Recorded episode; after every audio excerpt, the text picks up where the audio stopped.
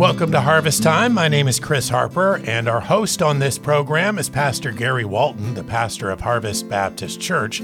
We often spend these 25 minutes together telling you the stories of our church by interviewing our members and often other friends of the ministry. We also want to invite you to our live stream service at 9 a.m. this Sunday morning. You can find it on our church website, hbcguam.org, hbcguam.org, or on our Facebook page at Harvest Baptist Church. This week, special guest, evangelist and church planter Will Galkin and today we want to start Harvest Time by introducing Pastor Gary Walton. Hi, Pastor. Hafa adai, Chris. Yeah, uh, Will Galkin is going to be with us this Sunday at our live stream service. We're going to tell you some more about that because um, we have him with us uh, via phone from Salt Lake City, and we'll tell you more about that as well. But welcome, Will. Thanks for calling in and uh, getting a chance to chat with us today. Oh, thank you so much, Pastor. And it really is our joy to uh, participate so thank you.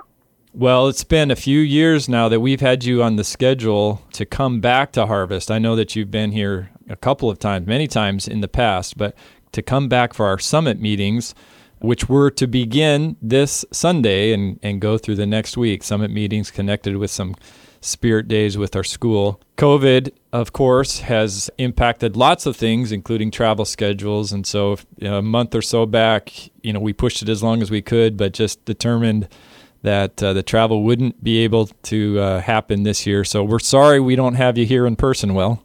Well, I was really looking forward to it. I was just thinking when the first time was that I came out to minister in Harvest, and I think it was actually in 2002 or three, and that's the first one I remember. But it's over the years. I think it's close to six, six or seven times. Wow, great initially it was the Spirit Weeks. It was uh, I would come over and I was just a, a young preacher at the time, and I would preach for like a week of chapels with the uh, high school students at the academy.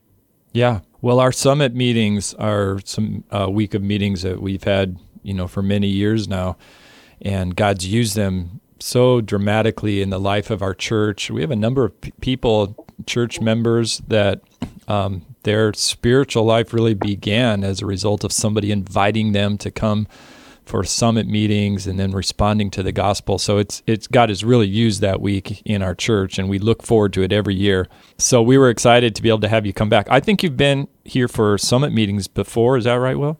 That's correct. In fact, the last few times have been the summit meetings. Probably about two of those. So when we came to the point reluctantly where we felt like you know, we wouldn't be able to, to do this live, we started talking about, well, at least maybe we could have you come virtually if you'd be willing to preach for us on that Sunday morning. Even at that time, we thought that our service would be live. You just wouldn't be. Well, you'd be alive, but uh, wouldn't wouldn't be in person. but as it's working out, uh, actually, our, our full service will be virtual. But so in some ways, this will be, you know, kind of convenient. You'll be able to preach right from where you're at in Salt Lake City, and we're looking forward to what God's laid on your heart for this Sunday. Uh, well, thank you so much, and it really is my privilege to do this. And I, I, I hope that this Sunday is an encouragement, and I hope that more folks tune in. You know, sometimes having a different voice, people go, well, maybe I should come on back, and and maybe that's what the Lord would do even this weekend.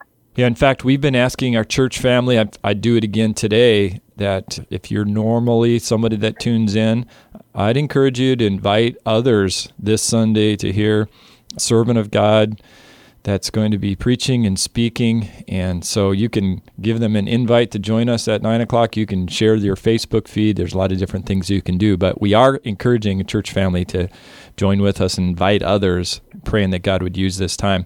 In fact, I don't want to spend a lot of time on this, but this is the culmination this Sunday of 40 days of prayer for us as a church. And oh, wow. Yeah, we've been praying about a number of uh, things and have had some daily prayer challenges. It's really been a sweet time. But in this last week, um, God's just laid it on our pastoral team's heart that uh, this is such a critical time in the life of our church and the life of our island. So this last week has been a, a very intense, right in the middle of intense week of prayer. We're opening up our worship center, and people are coming in throughout the day. It's open from 6 a.m. to 9 p.m., and we have pastoral team in there all the time. People are praying for each other, you know, very specifically through our watch care group. So it's been a sweet time, and we really believe that um, part of our prayers is that God would use your ministry with us this Sunday.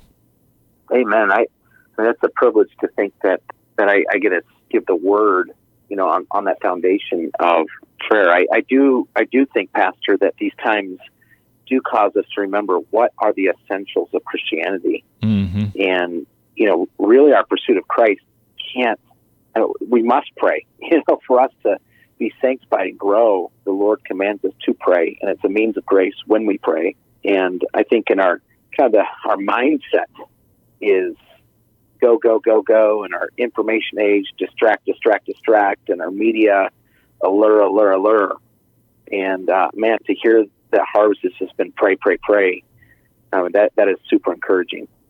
Let's uh, back up for a minute. And you're familiar to many people um, here at Harvest, but I'm sure there's a lot of our listening audience that your introduction will be new to them. So let's back up and tell a little bit of your story. Chris and I were talking with you before. I mean, Yeah.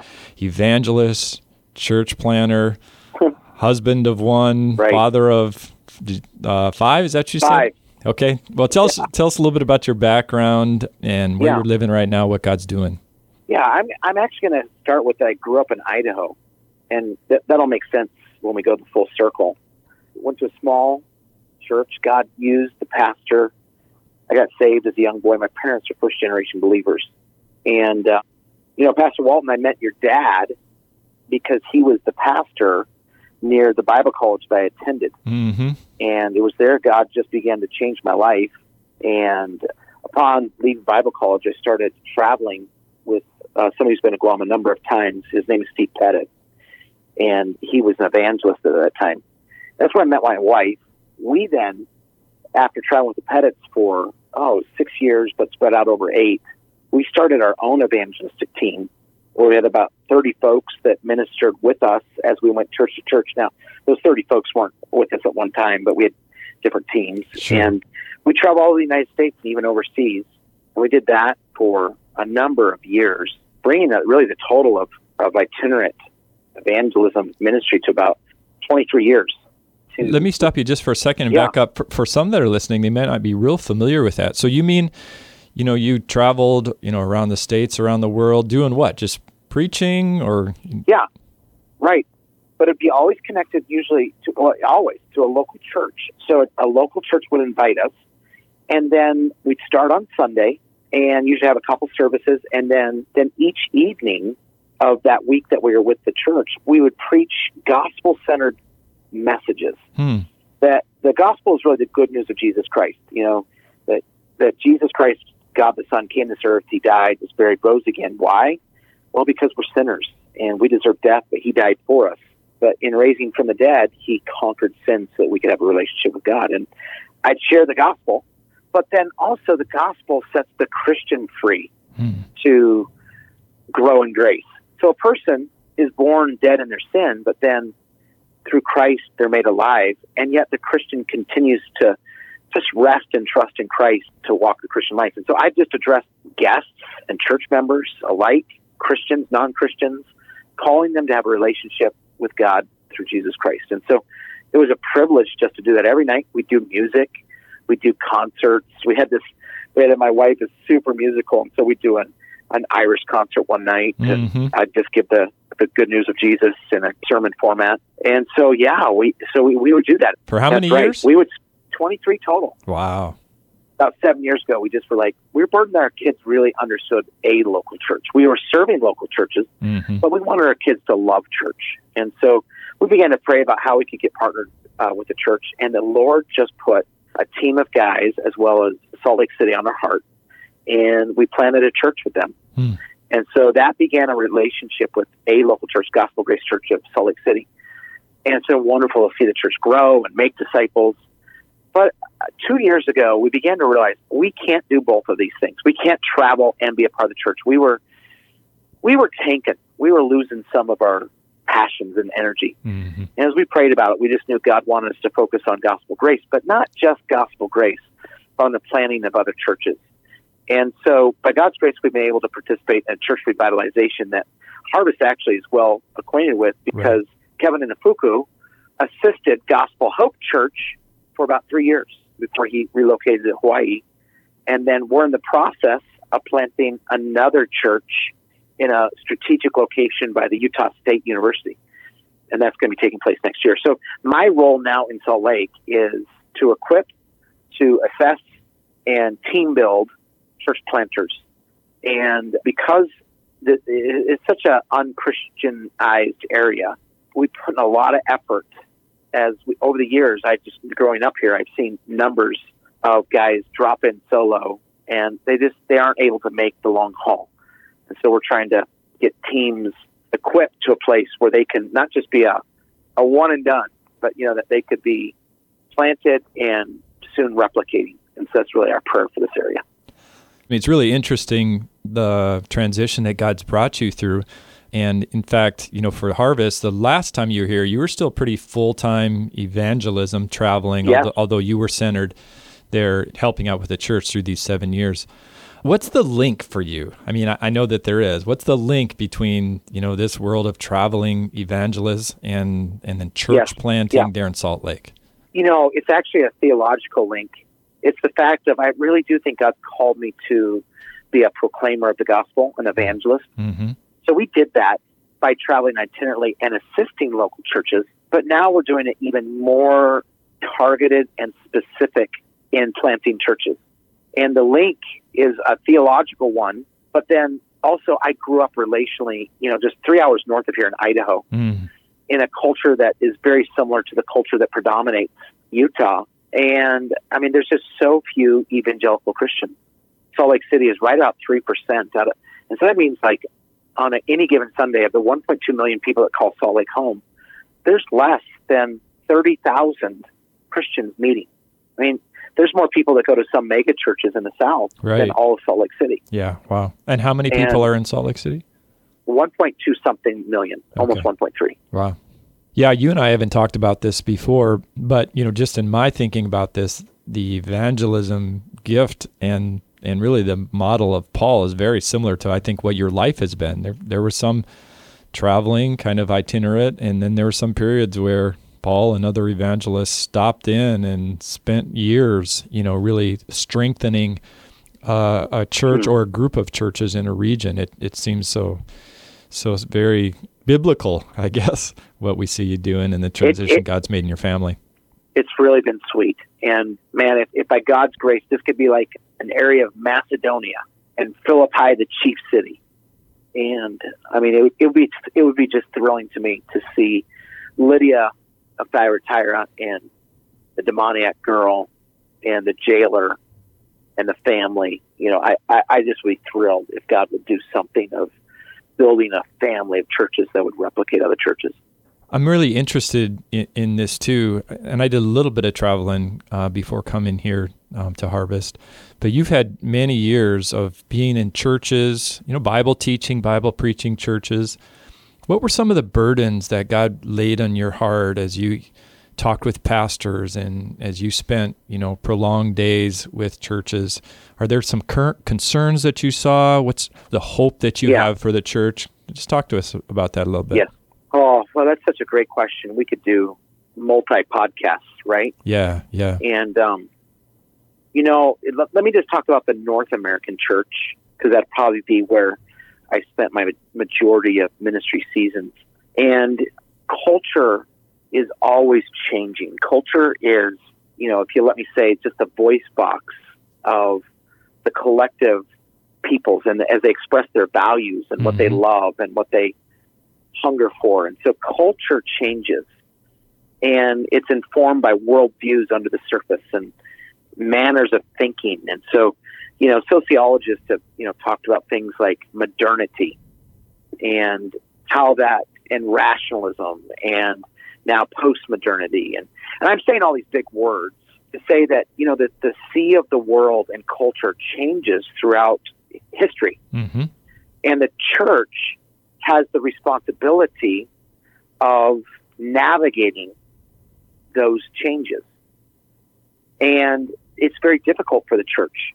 And the temptation for the church is on one side is to accommodate and take its orders from the culture. And the other the other extreme would be to become isolated and no longer engage the culture. Mm. And I think the scariest time for the church is when the culture does a massive switch. They can't quite figure out why they're not communicating to the new culture. And as they look around, they see some churches that are accommodating the world too much and becoming like the world. And then others look at the switch and look at other ministries and they begin to avoid the world. And so we went through in the 90s one of the most seismic changes in culture. And it was accompanied by geopolitics. It was accompanied by technological changes. It was accompanied by the fruit, the fruit of the harvest of the 60s fully came in.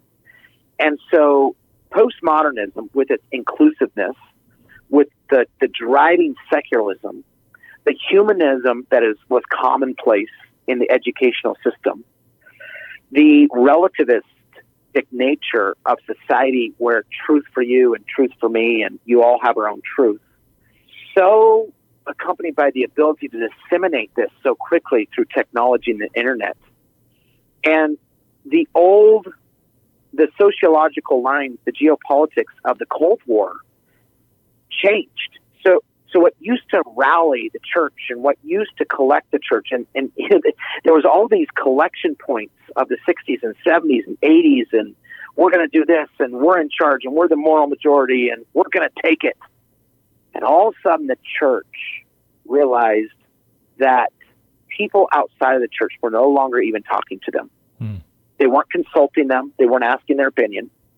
In fact, they even stopped debating the church if Christianity was true they began to ask the church, is Christianity real?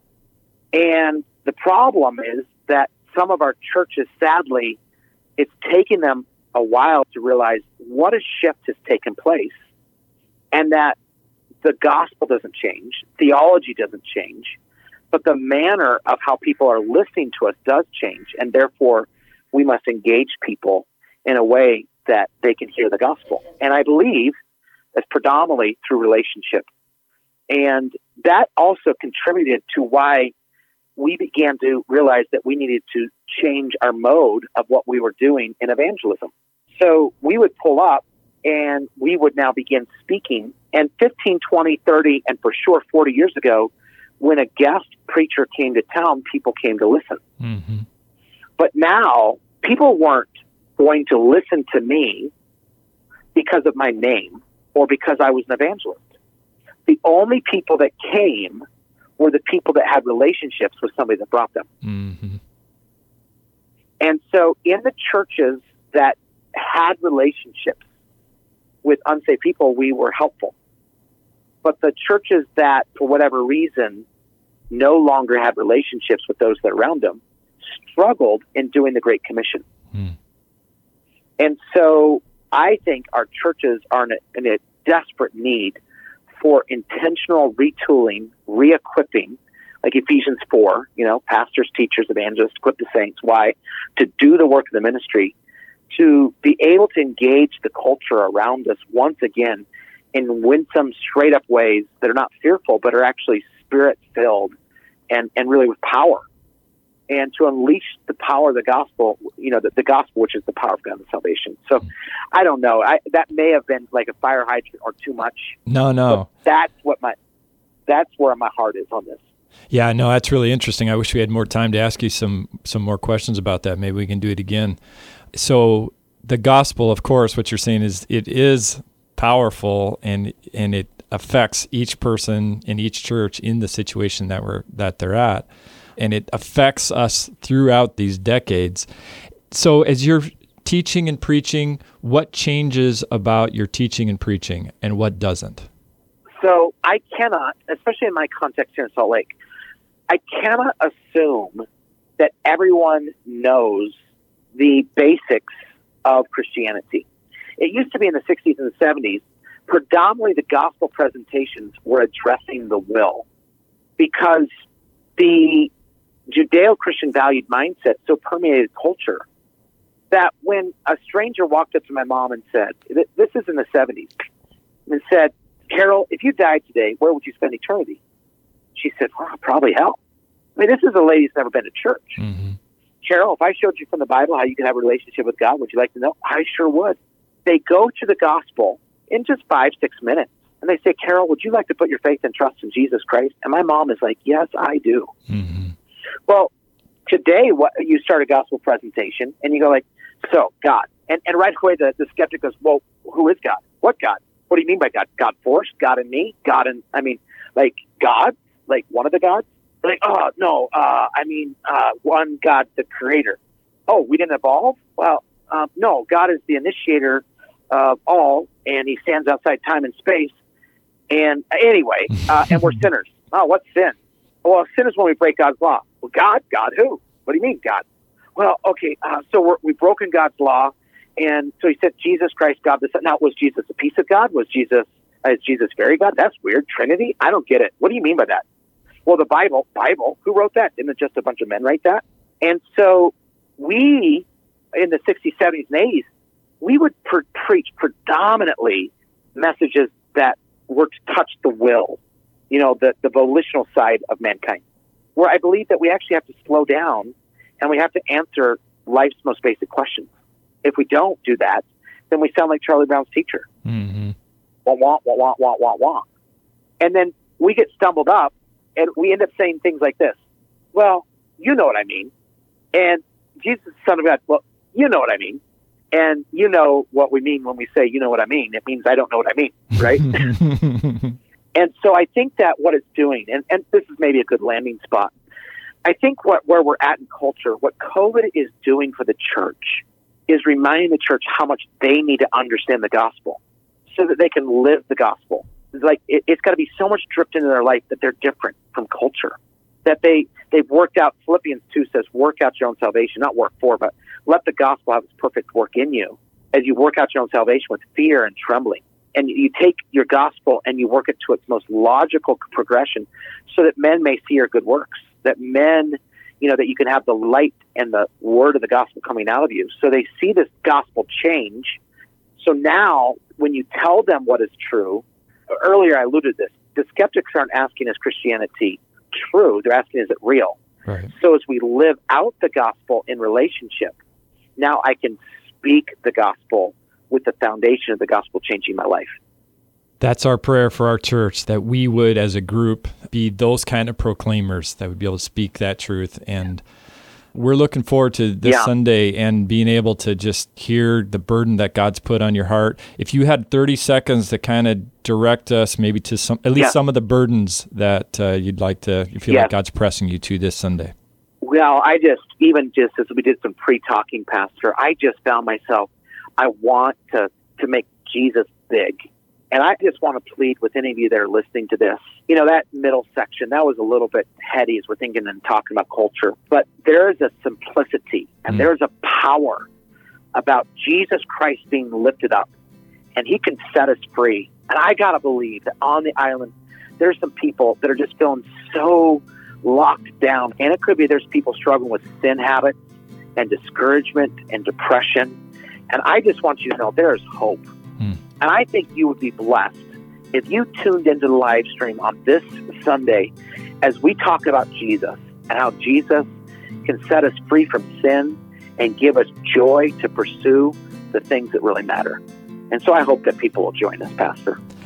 Awesome, Will. I'm excited about it. I told you earlier, we've been praying. We're going to keep praying. And we believe God's going to use your ministry and, of course, just use His word in our lives this Sunday. So thanks for joining us today. We'll look forward to connecting with you this Sunday. Sounds great.